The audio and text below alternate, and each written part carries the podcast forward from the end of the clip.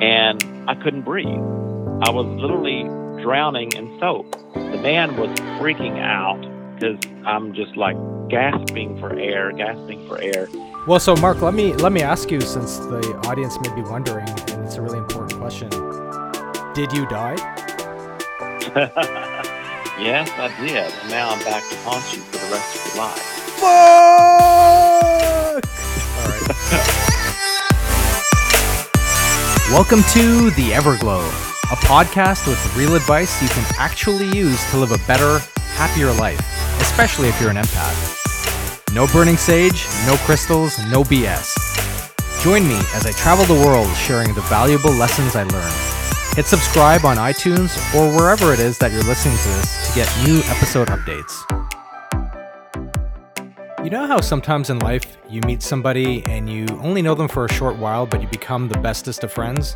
Well, that's my friend Dally, and today you're gonna meet him. Welcome, everybody, to the latest episode of Everglow. I have a huge treat for you today. I'm having my first guest ever slash co-host for today. His name is Dally from Dallas, and we met in uh, the most unique place of Almaty, Kazakhstan, uh, when I did a G Adventures trip back in, I guess, when was it, Dally? Like 2016, right? Yeah. 2016, we went to, uh, well, I went by myself to Central Asia and I met Dally on that trip in Kazakhstan. So uh, here he is. Why don't you introduce yourself, Dally, and we can chat a little bit about how we met and go from there. And today we're going to talk about travel, but also about setting goals and achieving them. So we're going to use travel as our kind of uh, discussion point for setting and achieving goals. So why don't you tell us a little bit about yourself, Dally? Hey guys, um, as a, as an AB3 refers to me as Dally, my my real name is Mark. So either one is, is fine. I answer to both just fine. Um, as, as he mentioned, we met in Almaty at the Otrar Hotel. Uh, it didn't seem like at the time that there was any other guest in the hotel except for the people that were actually going to be on our Central Asia tour. Um, when I first saw AB3, it was uh, not in a group setting. It was just sort of as seeing somebody randomly leaving the hotel. And uh, I wasn't sure if he was on my tour or not. You're always sort of uh, on the lookout for potential uh, people that are going to be traveling with you when you arrive at a hotel a little early. And uh, my first impression, if uh, it's okay to say that in, in front of everyone. Oh, bring it! I can't wait for this. Let's see. is that I I thought you were a little bit snooty, uh, uptight, maybe a little bit pretentious. I thought yes. That, I thought that maybe you were of the maybe you were gay because I'm always walking around with my gaydar on because uh, I am gay, and it just seems like I'm always looked on the lookout for someone else that's part of my family. Uh, I take that as a just sorry to interrupt you. I take that as a for our listeners out there. I take that as a gigantic compliment. Thank you. Um, I, uh, I I wasn't surprised to find out though that that you are not, especially when we uh, went to a restaurant with the little river that was sort of below. Oh, I remember that. Like, yeah. And you were like saying, "Oh, look at that chick," and I'm like, "Okay." Uh, a gay person doesn't use the word chick. We may we may use the word cock, but not we don't use the word chick. So oh, really? Oh, wait a minute. Let's re- let's let's put a pause here. So if you're referring to like a a guy you think is cute or hot or whatever, you would refer to them as a cock. No, no, I wouldn't. But we not like with sort of the farm animal context, we wouldn't just go around saying, uh, "Look at that chick." We would say, "Look at that girl. Look at that lady," um, and we would not refer to a guy as a cock, but we would use the term cock to describe other things. Oh, I see. Okay, I got you. Um, well, hey, that I don't know what it was about that girl that was working at that place that day, but you know, so, like you know, some people exude a beauty or attractive an attractiveness to certain people. there's just something really cute about that girl. I, am pretty sure I still have the photo. So probably when once this podcast is done, I'll post a photo of her because she took photos with us after the fact. I don't know. There's just something really like really cute about her. So, anyways, that's a. I'm going off on a tangent. So, so Mark, Mark, you thought when you first saw me at the hotel, you thought I was gay. Uh, and I remember we didn't really, I didn't really like get to know you or notice you until we had our first group meeting, and then we ended up being um, together in vans. And I'm not referring to the bang bra- the bang bus that you see here in the United States. but there's a group of what? There's probably like 15 of us, and they broke us up into a couple of vans to get around town and around changing countries as we went from Kazakhstan through to Uzbekistan. And Dally and I were in one of the same vans, and um, you know that's where the chatting started. But there's a song that actually got us talking first, right? Because you're usually sitting at the front of the van, and in typical me fashion, I was sitting at the back of the van. And then I don't think we were originally going to talk much because you you had come there with I don't you didn't fly directly there I think with our friend Susan, but you kind of had knew knew a couple people on the tour and I didn't. Uh, except for Matt. And so I thought, okay, well, you already have your own clique, so I'm probably not going to end up talking to this guy. But then what happened? Well, what happened is like we were in a shopping mall. For some reason, our tour guide had us walk through a shopping mall when we were going from one part of the main city center of Almaty to another. And I just started singing Faded by Alan Walker. And you were like shocked. You were just like, that's my favorite song. I can't believe that you're singing that out of the blue. And I'm like, oh, yeah, I love that song too. So it sort of bonded us. It sort of like um, became the theme song of the trip. Mm-hmm. There were a couple of other instances where, uh, out of nowhere, that song was playing. One time was when we uh, flew from um, from Bishkek to uh, Dushanbe, and as soon as we landed, someone's ringtone on the plane went off playing that song. It was just it was too much. It was like, okay, this is really telling us that this is the theme song of the trip. Yeah.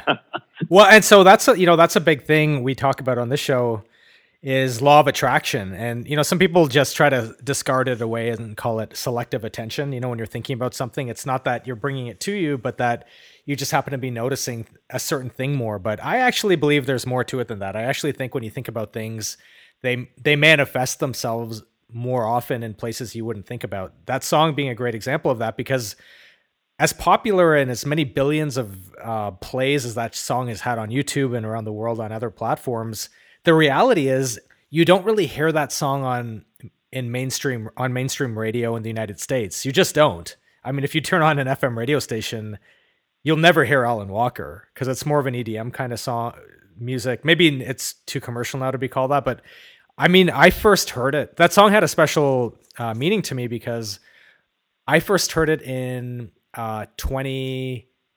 Actually, it was that same year in 2016. Actually, it was, but it was earlier when I'd gone to Peru, and I was going through a really tough time, uh, which seems to be the common thread of the show. But I had had this crazy tenant living at, at the bottom of my, you know, in my house, and he ended up being like a a nut, one of these low lives, and I didn't screen him properly and he wouldn't leave.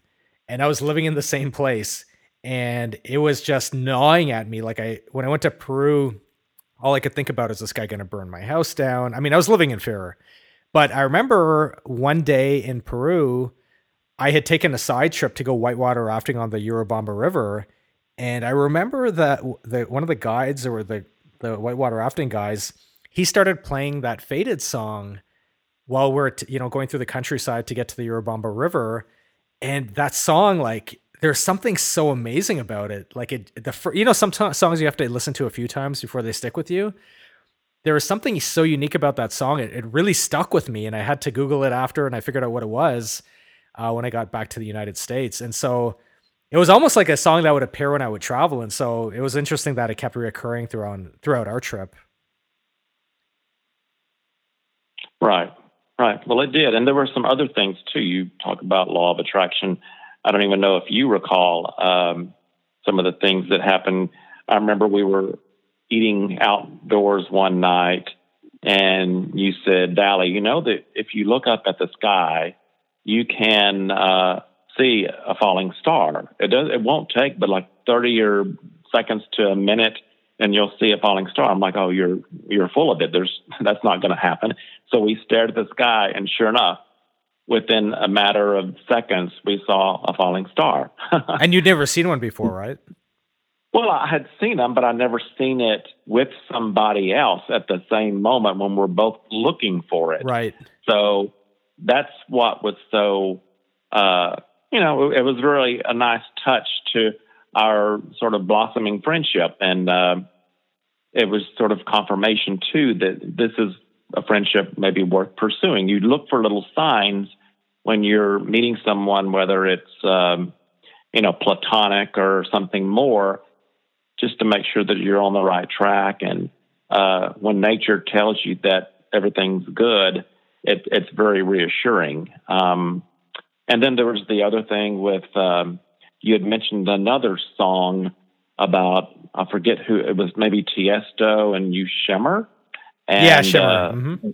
the, the lights go out. What what is it?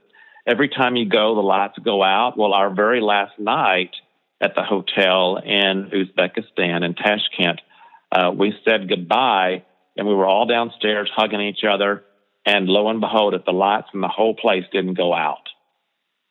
I remember and that. Yeah. I had, had forgotten about the song, and you texted me like a little bit later when I got to my room, and I was like, "Oh my gosh, you're right. The lights did go out when we said goodbye." So it was all little confirmations of we were on the right track. Uh, we were we were sort of connected in a way.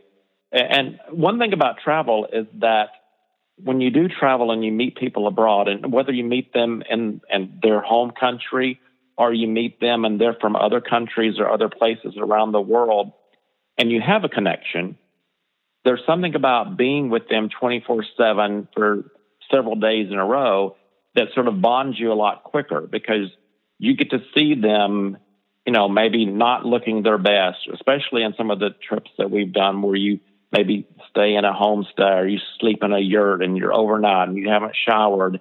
And you sort of become more like family a lot quicker than you would just by meeting someone in your hometown and going to dinner with them once every two or three months. Even though their proximity allows you to see them more often, the sort of the tight quarters and the frequency all packed into a short amount of time gives you a special bond. Well, it's interesting you say that because uh, I was just mentioning this in my last podcast and talking with my friend uh, Linda about this the other day.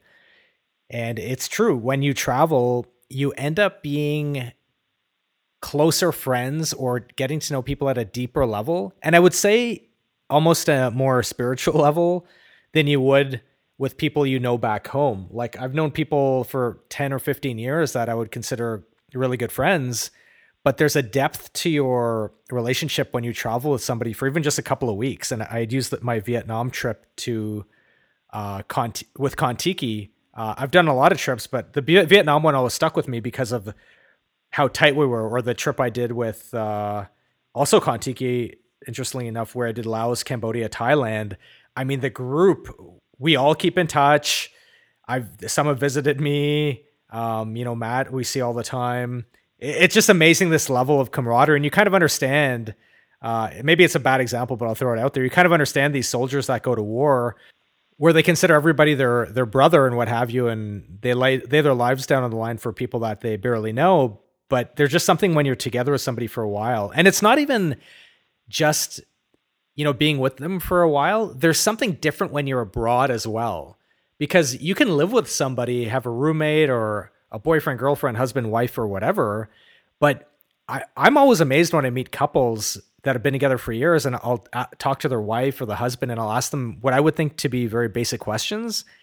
And their significant other who's standing nearby would be would be like, "Oh yeah, what I didn't I didn't know that about you," or Oh, I never thought to ask you that. Like, very, what I would think would be very simple questions. But when you're together and traveling, I, I think part of the reason you also get to know somebody better as well is not only are you stuck in a box with somebody, um, I think you're also more your authentic self because you don't have that you don't have that thing above your head of trying to act a certain way because you're back home in society.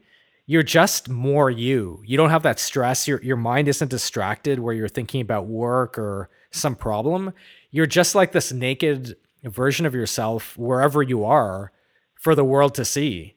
Um, but when when you're traveling, whereas when you're back home, like yeah, there's just you're under the grind and under the gun, and it's just a different experience. So everybody is seeing each other with masks on, I guess, which is why you never get to know each other as well. But when you're traveling, you get to know somebody very, very intimately, um, which is why I think some relationships break up, right? Like somebody can be together with somebody for six months and they go on vacation for one week or they go on their honeymoon and they break up afterwards because they actually see their real version of the other person. it's true. So let's talk a little bit about goals. So, how many countries have you been to, Mark? As of now, I've been to 100 countries. Holy if you want fuck. to throw in, if you want to throw in uh, Palestine, it would be like uh, 101. But I don't know. Most people don't count that as another country. People don't count Yeah, like- Palestine as another country. Um, if you're looking at like the United Nations, Yeah. it's that's kind of the list I go by of what the official countries are. I mean, I I I came up with this goal. You're speaking of goals. I came up with this goal several years ago when I had really taken an interest in travel because I've, I've sort of always had an interest in travel, and it goes way back to my childhood, um, where I had an interest in world geography, and I still do to this day. There was something about looking at an atlas that my parents had given me, and looking at all these places because there were there were pictures in this atlas, and I would see, oh, this is Amsterdam or this is Hong Kong, and you would read about these places, and it put an interest in me, even as as a young child, that I wanted to one day try to go see as many of these places as possible. And of course, you know, when you grow up, you are dealt with all sort of situations in life, and you either don't have the time or you don't have the money, and you try to work out your life uh, scenario to where you can use the money to go do what your passion is. And I got to that point, and I first started traveling, um, I guess, with a different intent. And I sort of referenced it at the very beginning of the podcast. I had a friend, or I have a friend named Brian, and and our interest in travel was more like we're going to go to these places, big cities that have a good nightlife scene for the for the gay community. So once we sort of exhausted the U.S., it's like where can we go? So we would go to Mexico City or Guadalajara, or to Costa Rica or Brazil. We even went to Venezuela and uh, Puerto Rico. Uh, and what was developing was like, I, yeah, I was like having fun going out to the clubs and, and maybe meeting some some guys here or there. But what I was left more with was what we would do during the day when we would do some of the tourist things. And and you know you'd take your pictures. This was before there was any such thing as a, a smartphone or even a digital camera. Uh we'd get back and you know you get your film developed and then you'd look at the pictures and be like well I, i'm more impressed with what i did during the day than what happened at night and so the interest in, travel was sort of developing and then I guess when I first went to to Europe, uh, I think it was like 2001, um, right after 9/11. Uh, it was like a whole new world. I went to Italy. That was my first European country, and it's still one of my favorite countries in the world. Um, but then I continued traveling, and I think it was maybe I don't know when I was in China one time. I met a lady, and she asked me if I was a member of the Century Club, and I don't know what the heck she was talking about. And she explained to me that there's this supposed club to where anyone that's been to 100 countries can become a member. And I didn't really care about being a member of the club, but I started to think, wow, can I one day actually go to see 100 countries?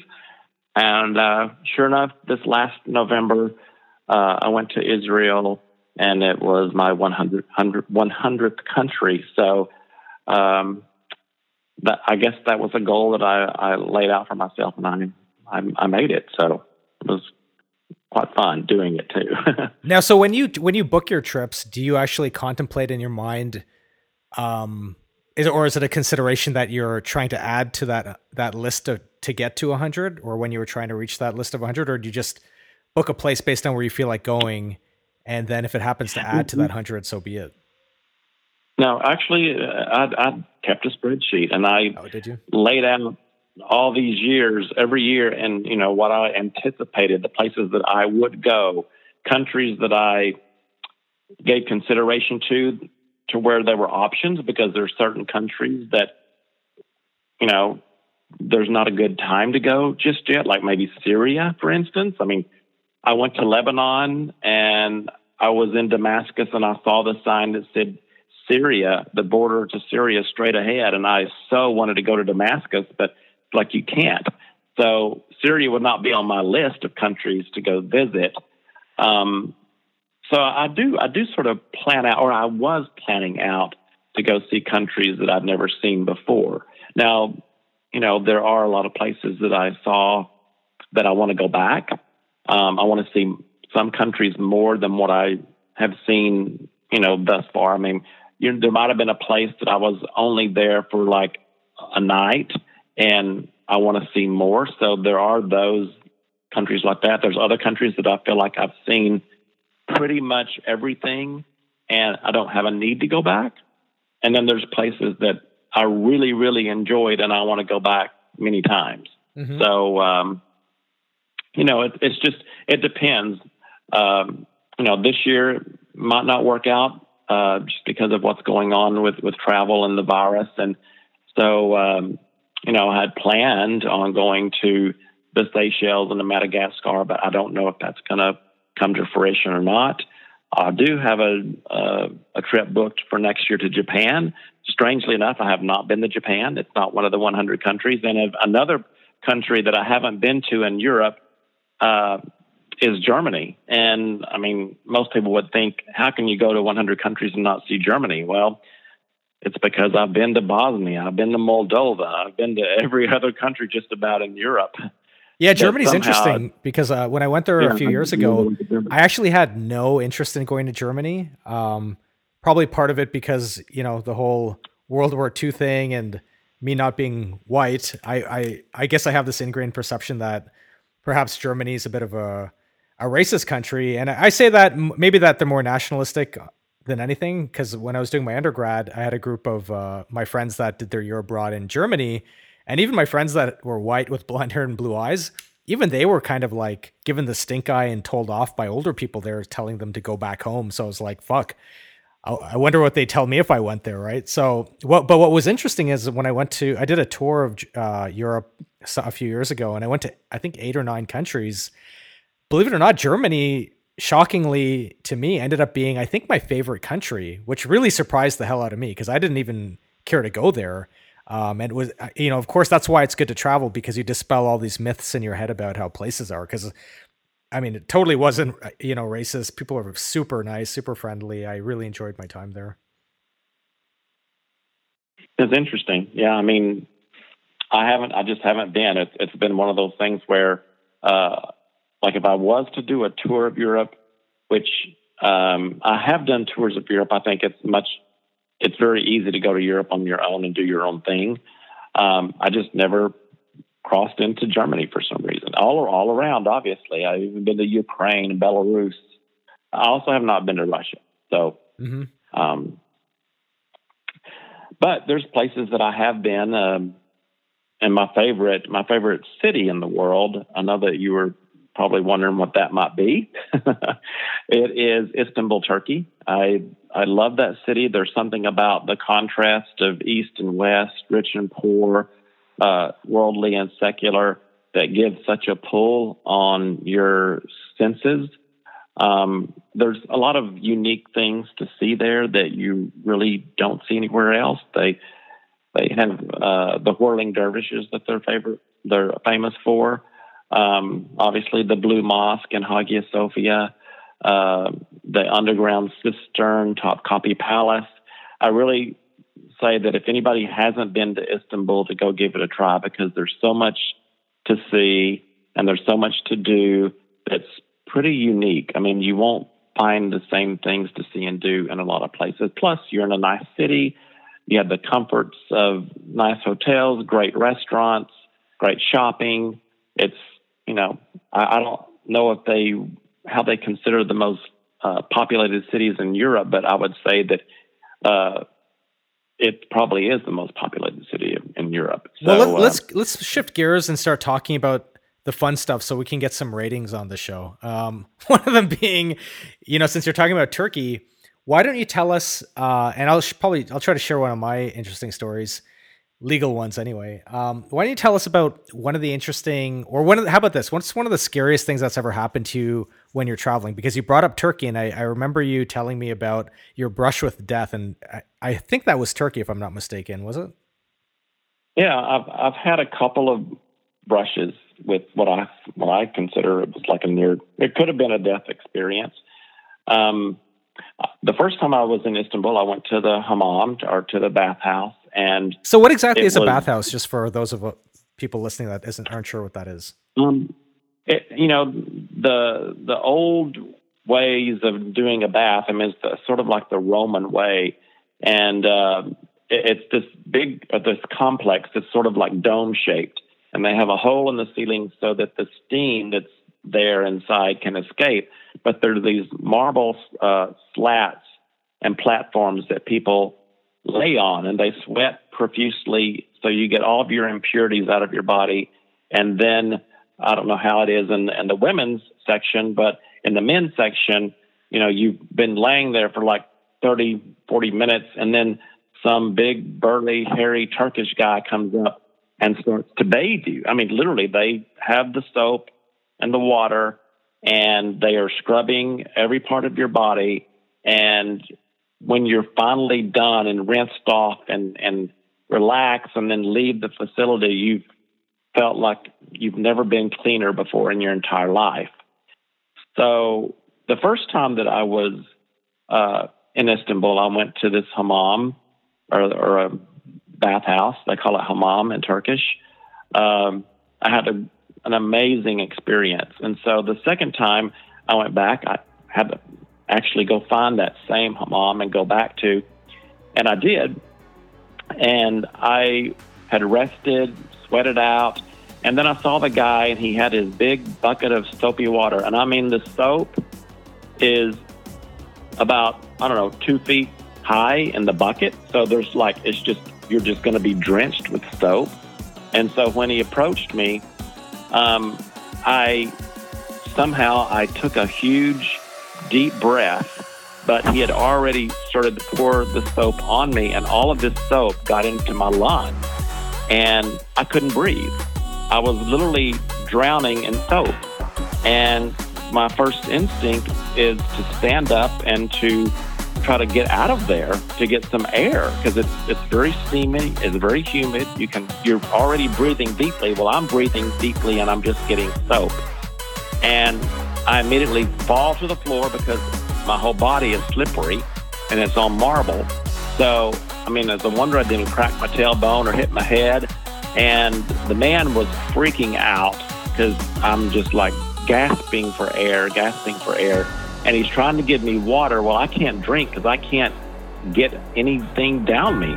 And uh, eventually, I calmed down. I guess the soap disintegrated in my body and inside of my body, and I was able to drink some water. But I tell you, my throat burned for the next two days because of that.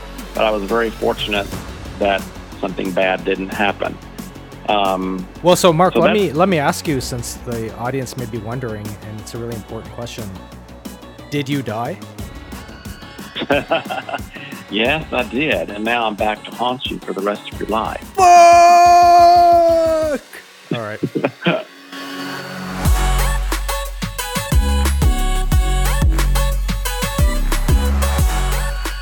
and then, as far as another experience of uh, maybe a near death, uh, happened many years prior. I think it was 1996 in uh, Rio de Janeiro. And if your listeners probably hear me say Rio, they know yeah. they know where I'm they know where I'm going with. I almost got killed a few times in Rio, so I'll probably share some stories after yours. But yeah, yeah. you expect to die if you go to Rio. As much as beautiful yeah, as the city is. Yeah, I mean, it, Rio is one of the most be- naturally beautiful cities in the entire world. Um, well, I remember when I went there it, in 2006. I went there. I spent a summer there as part of a law school program, and uh, I remember at that point, it was actually considered the most dangerous city in the world, more so than any, even any city in Afghanistan. And this is when the Afghan, the U.S. Afghanistan war was going on. So yeah, it's a pretty gnarly place. But sorry to interrupt you. Carry on. Oh no, no, that's okay. Uh, um, yeah, my, and you know, a lot of a lot of petty crimes happen during the day. I even had a friend that was there laying out at the beach, and someone just comes up and just yanks his gold necklace off mm-hmm. of his neck, uh, which you know I knew about that sort of stuff, and I would never even take anything of value to the beach. But we were, my friend and I, we were. This was back when we were going to the clubs to like you know, have fun. And uh, we were leaving the club, and it was strange because while we were there, I had met this guy from Spain that I had previously met in Dallas. So it's like someone I felt like I knew, and he was there in uh, Rio on business. And the three of us decided we were going to share a taxi and go back to the hotel. Well, we got into the taxi, and he said, You know, this taxi is going to take us the opposite direction of the hotel because it's a one way street and we're going to end up paying more if we go this way. So why don't we walk down the side street and catch the other one way street and we'll be on our way? And uh, mistake because you don't walk down the side street at night at three o'clock in the morning in Rio. And um, we did. Uh, he, my, I got mugged. My friend got mugged. The guy from Spain did not get mugged. I don't know why. To this day, I wonder if he was in on it or if they felt like he was a local and they uh, weren't going to do anything to him because maybe he, the, they could be identified later on by him. But nevertheless, um, they they ripped my watch off of my wrist and it cut my wrist when they were like yanking it off uh, they had a hard time getting my wallet out of my pants, and so uh, they were like this big guy. He was like about six foot two, long, curly black hair. He and I began to wrestle. Why? I don't know. Maybe I was intoxicated and thought I can take him on. And so we're on the road, on the street, like rolling around in circles. And I'm trying to like fight. And then I look up and there's about eight guys surrounding us. And I'm thinking, oh my God, I must be out of my mind. Why do I think that I'm going to fight this guy off? I look up, my friend Brian that I was with, his whole pants pocket was ripped down to the back of his knee where they had like ripped his wallet out and torn his pants up. And I just like stand there and I'm like, okay, with my arms up, I'm like, take it. So they got my wallet out, and then they once again kick me, kick my legs out from under me, and I fall back down to the ground. But for one, I was I was foolish. I was I was cut up, uh, I guess, from the wrestling and stuff. And uh, we walked down to the end of the street after they'd all run off after they got our our goods. And wouldn't you know, there's a a, a police uh, a police department right there on the corner. Uh, we go in. They said there's nothing they they can do. Oh, I mean, like, well, half the time you, they're in on it, so yeah, they're not going to do shit. Well, yeah, so it's like, well, can you can you get us a taxi? So yeah, we got we got a taxi. That's all we got. Oh man, well, I had so, many similar stories. Yeah, I had a similar incident, and this was in Broad. Forget a side street. You, I mean, I'm sure the place has changed now. Maybe it hasn't. I don't know, but my story wasn't even on a side street at night. It was in broad daylight in the middle of the Copacabana, and uh, one we had just been walking, me and a couple of friends, and we're walking on the Copacabana, and we had stopped at one of those many kind of shacks or huts along the Copacabana boardwalk and beach, where you can just sit down and order some juice or whatever. And we had done that, and of course, you know, the two guys I were with, these two white guys from Florida, super nice guys, and you know, I guess one of them smoked weed, and of course, them being the sticking out kind of American guys people would people approached us about uh, you know do you want like drugs. I, and I think it was, if I'm not mistaken, just like weed or something like that. And you know, the last thing I ever want to get involved with in a foreign country is well, I don't do drugs anyway, but the last thing you would ever anybody would ever want to mess around with is drugs in a foreign country. Because if you've ever watched like TV shows like Locked Up Abroad or whatever, unlike some countries, like maybe European countries or North American countries, a lot of countries, as liberal as they look on the surface with the, their sex industries and what have you, drugs are a whole different matter. Thailand being a great example, or Singapore, especially Thailand, where, yeah, I mean, you can buy whatever you want there and it's like a free for all, but if it's like drugs, I mean, you're getting the death penalty. So you never want to mess with drugs in a foreign country. Um, but so some guy had approached one of the guys I was with about buying some, I think, weed. And this is broad daylight. And of course, my friend was kind of half interested because, you know, you're on an adventure. And me and the other guy were like, eh, I don't know. I don't, this doesn't feel good because we don't want to fuck something up and get in trouble. And, be, you know, next thing you know, we're making headlines. So one of them's like, no, it's okay. I'll wait for the guy. Because this guy's like, okay, I'll get you something and I'll come back. Just wait here. And to me, that's even more suspicious, right? So we're waiting around for a while. Um, I don't really want to have anything to do with it. My other friend's kind of getting nervous about it. More and more time's passing, and the guy comes back. He's like, "No, I'll be back. Like, I'm just waiting for something. You guys stick here. You guys stick around here." And after a while, me and the other guy, um, I'll just call him Jack, uh, just to protect names. We decide, you know, let's just leave. Let's get out of here. So, me and Jack decide to get going. So we start walking along. We're like, "Fuck this." We start walking along the Copacabana back to our hotel, whereas the our other friend decided to stick around because we're like, you know, we don't want to risk anything. So we're walking back. Next thing you know, there's while we're walking back, there's this little friggin' 10, 8, 9, 10 year old kid. Um, he starts like following me and me and my friend Jack. And but he's like he's targeting me more and he's like he's trying to talk to me. I'm just ignoring him. He's speaking Portuguese. I, I don't speak Portuguese fluently, but I understand it.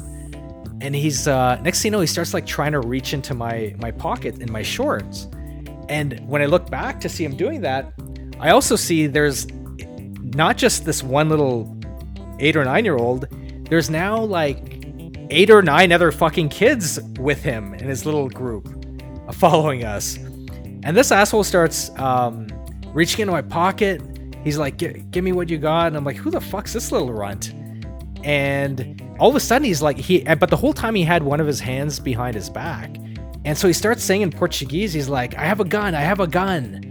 I'm like, oh, fuck. And so I didn't believe that he had a gun, to be honest with you. And again, this isn't broad daylight. It must have been friggin' 4 p.m. And it's a crowded place. That's the shitty thing. It's a crowded place, right? But the crime then was so rampant, these guys didn't give a fuck about doing it in broad daylight. And so he's like, he's trying to reach in my pockets. And I had nothing in my pockets anyway, but he's like, I have a gun, I have a gun. Now, I didn't believe he had a gun but I thought he at least had a blade, a, a knife. So I, I kind of pushed him back and I turned back. And I didn't want to run because I didn't want to exacerbate the situation, but I, I, I kind of turned back to keep going forward, expecting he was at least going to slap, like, you know, cut me open in the back.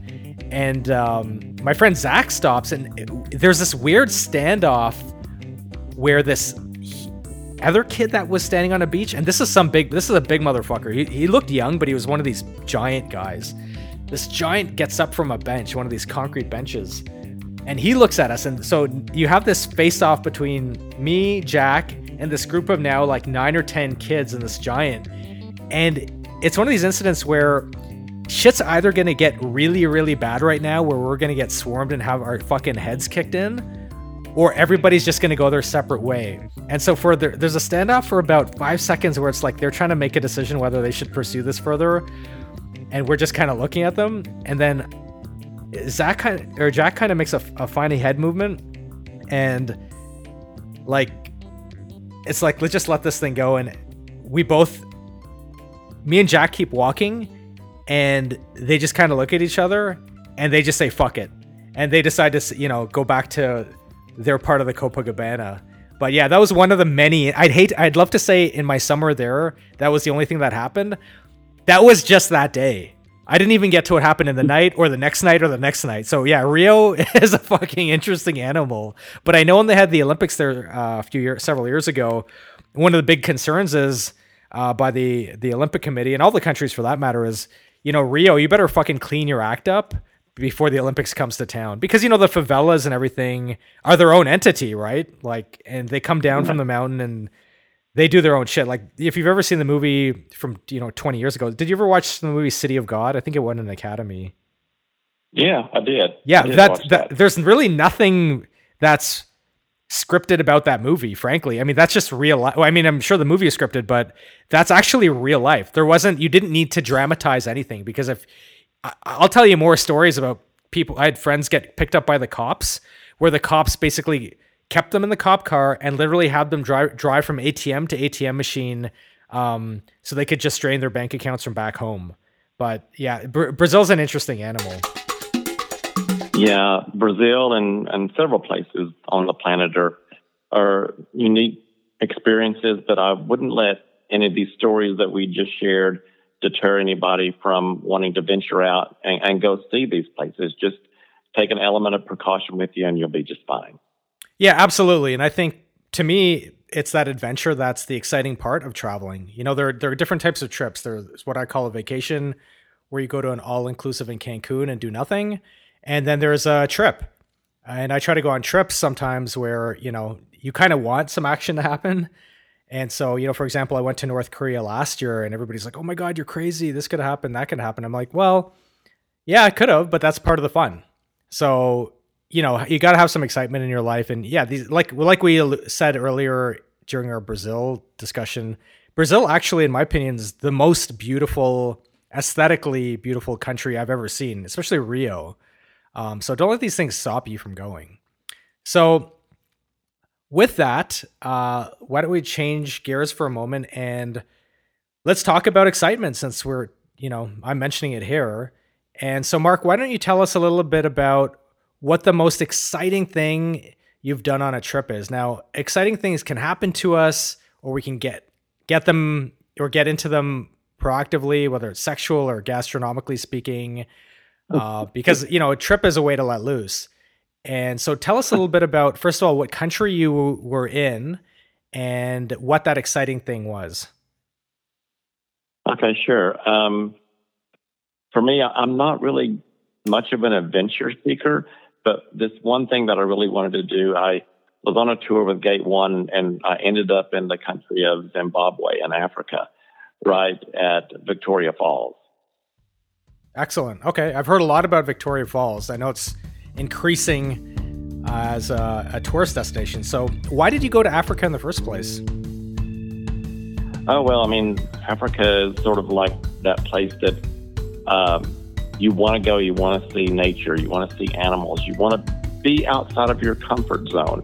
Even when you go to Europe and uh, Australia, even parts of Asia, uh, it's it's very organized. It's very easy. And Africa, it, it puts you sort of out of, out of your element and opens up, you know, a wide array of possibilities. And the one thing that I wanted to do there was uh, cross Victoria, cross the Zambezi River, go into Zambia, and take a microlight flight over the falls. Okay, very cool. So, I'm familiar with what a microlight flight is now because you've talked to me about it in the past. But tell us what turned you on to doing a microlight flight, and more importantly, for those of our listeners that don't know what it is, what the hell is a microlight flight? Oh, uh, what turned me on to doing this was I saw a friend post on Facebook several years prior that she had done this when she was uh, in the same countries. And it's someone that I admire quite a bit. She's traveled even more uh, frequently and broadly than I have. And so I knew that I want, when I went to these countries, I wanted to, to do the exact same thing. And what it is, is it's like you're in a go kart flying in the air and with these big uh, wings. And fortunately, attached to the wing is a, a camera, and they take pictures or videos of you that you pay for in advance. So, that being said, you're about a mile off the ground and you're seeing elephants below, you're seeing the, the river, the falls. It, it's quite an experience. Okay, so uh, tell us a bit more. So, first of all, just so people can gauge how it works, how much does something like that cost? Um, I think it was around a $150. And you think about it, $150 to spend for a once in a lifetime experience, I think it's well worth it. Uh, the thing is, you have to leave everything behind. I mean, I left my, my wallet, my uh, passport, everything that was of any kind of personal value to me was left behind because you couldn't as much take as a piece of tissue in your pocket when you were on the flight because the propeller is behind you. And if anything was, you know, were to blow out, it's going to blow right into the propeller. So you had to, you had nothing with you. So if you crashed, nobody would really know except people back in the office and their, your money would be theirs. Well, and I imagine weight is also a major factor. So what we'll do for their the audience is after I post this podcast, I'm going to post some of the pictures, uh, with your permission, of course, Dally, of your flight because those are some of the most spectacular photos I've ever seen. And it'll for those of you that are still trying to struggle with what the hell's a microlight flight, if you don't feel like googling it, we'll show some pictures of uh, Mark actually doing it. And so you're up in the air, just you and one other guy, in what looks like a motorized hang glider in essence, right? Correct. And and the the pilot that I had was absolutely fantastic. Um, you know, you get off the ground and, and your your body is telling you you shouldn't be doing this, that you're going to fall out, that gravity is going to take over. But this guy, he was from, he was of German descent, and he was had the most calming voice. He put me at ease, put me at rest, and even got me so comfortable that midway through the flight, he let me take the reins and, and guide the flight myself, which I was just overwhelmed in doing something like that. And so, do you recall how high up you were at the at the height of your your flight? We were about a mile, a mile or so, mile and a quarter off the ground. So that that's a perfect segue. Uh, since you mentioned a German guy and you were a mile in the sky, did you join the Mile High Club? At that point? No, unfortunately, I did not. Did you want to? Not in that contraption, no. it wasn't risking my life in that thing, no. Okay. Maybe fine. when I got back to the ground, I I felt like giving him a big kiss for getting me back safely. Well, of course. On the lips. On anything. Really? Damn, man, those Germans. Uh, okay, well, fascinating. So, yeah, I remember seeing your photographs, and like I said, I'll post them. But yeah, that looked amazing. Frankly, I know I use that word a lot, but that that definitely looked exciting. I mean, I thought some of my various zip linings were exciting, and some were because they jerry rigged cables to rocks and shit like that. But yeah, yeah, that thing looked really amazing. I would totally have to do that. And for those of you out there that you know shun doing the occasional side tour when you're on a, a trip somewhere because maybe you think it costs a little bit more than you plan to spend. These trips are all about spending more than you plan to spend because like when else are you going to get a chance to do certain things? And you know, if something costs a few bucks, who cares? Like money is one of the most replaceable things you can ever replace in the world, frankly, right? Like I may not be able to build a toaster oven or repair a car engine, but I can make money and so can you.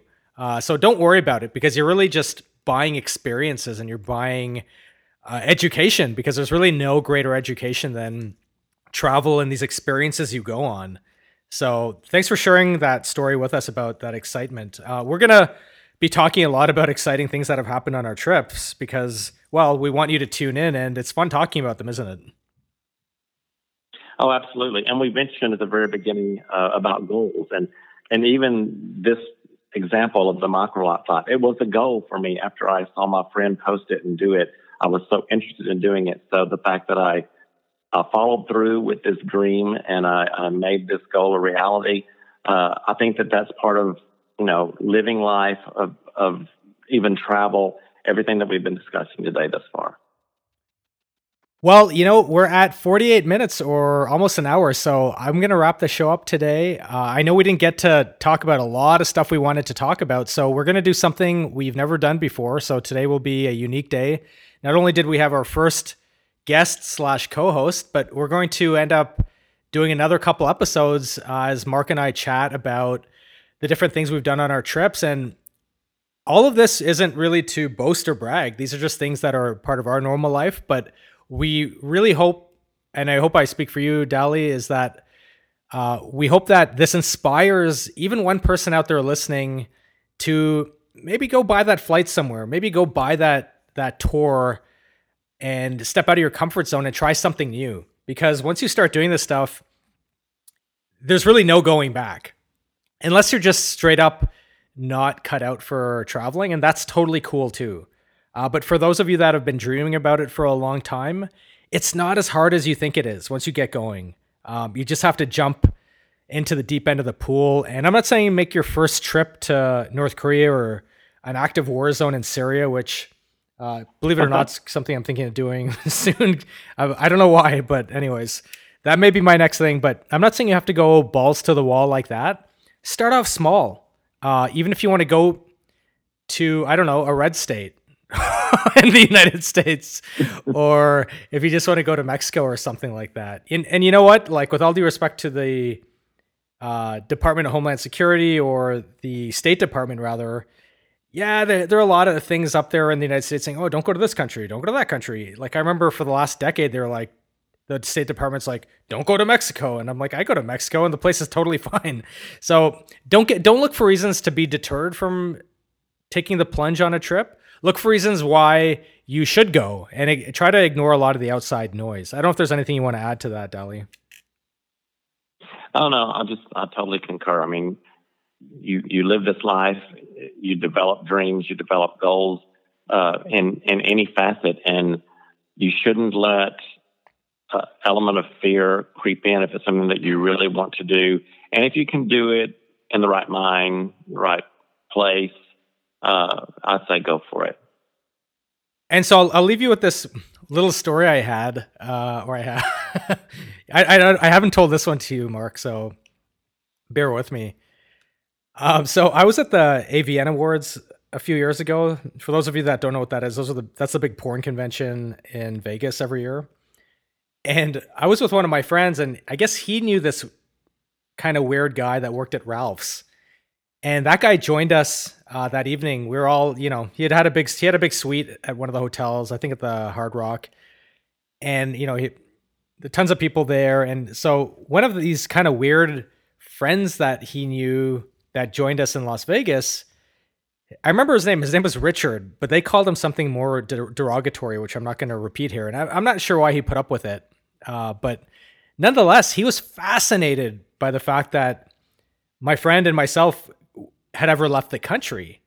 Uh, and I, you know, I got to talking with him that night because I thought it was kind of he was an interesting character anyway. And I was like, "Well, what are you so afraid about going somewhere?" He's like, "Well, I just don't understand. Like, how do you do it?" I'm like, "Well, we buy a plane ticket and we go to the country that we want to go to, like Thailand."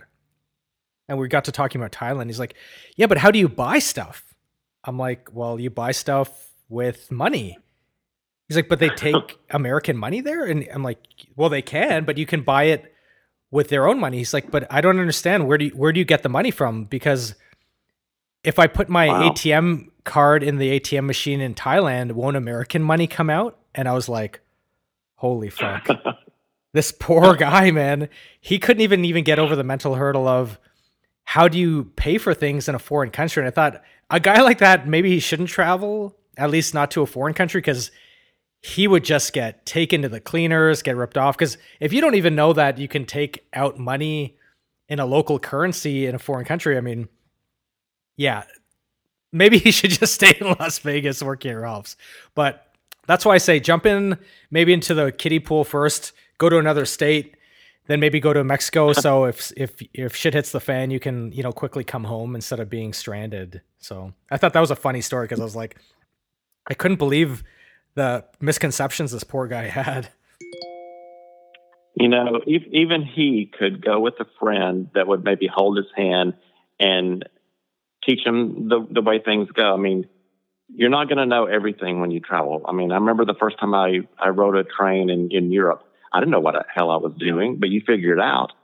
And, you know, I think that maybe someone could help him. And even he could go and, and travel if, if, he, if he so desired for sure you can figure it out and uh, yeah like mark said great idea go with somebody that's experienced the only rub to that is seasoned travelers at least maybe i just speak for myself but seasoned travelers usually you don't want to travel with like complete novices because they just become a well, you don't enjoy your trip as much, but he could always go with somebody for sure. And hey, set aside a set aside a ripoff budget. What's a ripoff budget? Just expect that you're going to lose money getting ripped off on taxi fares, mm-hmm. restaurants. But that's part of the learning experience. And you know, those are things we'll talk about in the next show. Experiences that we had where where we've been ripped off. I'm sure you have, Mark. Um, oh yeah, I have a little bit. Well, you already talked about when you got jacked in Brazil, so uh, so we'll mm. talk about that. But that's it for today, guys. Thanks for tuning in. Dally, thanks for joining us from Dallas. I appreciate your time. And uh, how did you enjoy the show today? Oh, it was, it was fun. I enjoyed it. I mean, yeah, let's do this again. Let's do it. So, everybody, don't forget to subscribe and leave five stars. That way, you'll get notified whether you're using iTunes or Google Podcasts or whatever, or Spotify. You'll get notified of the latest episodes as they come out. And if you have any questions, hey, just shoot us an email or you know, leave a message for us and we'll ha- be happy to answer any of your questions. So thanks for tuning in, and we'll see you on the next show. Thanks again for tuning in to The Everglow, chronicling my life as an empath as I travel the globe. Check us out on Instagram at N E I L B H A R T I A for more photos related to this and other podcasts.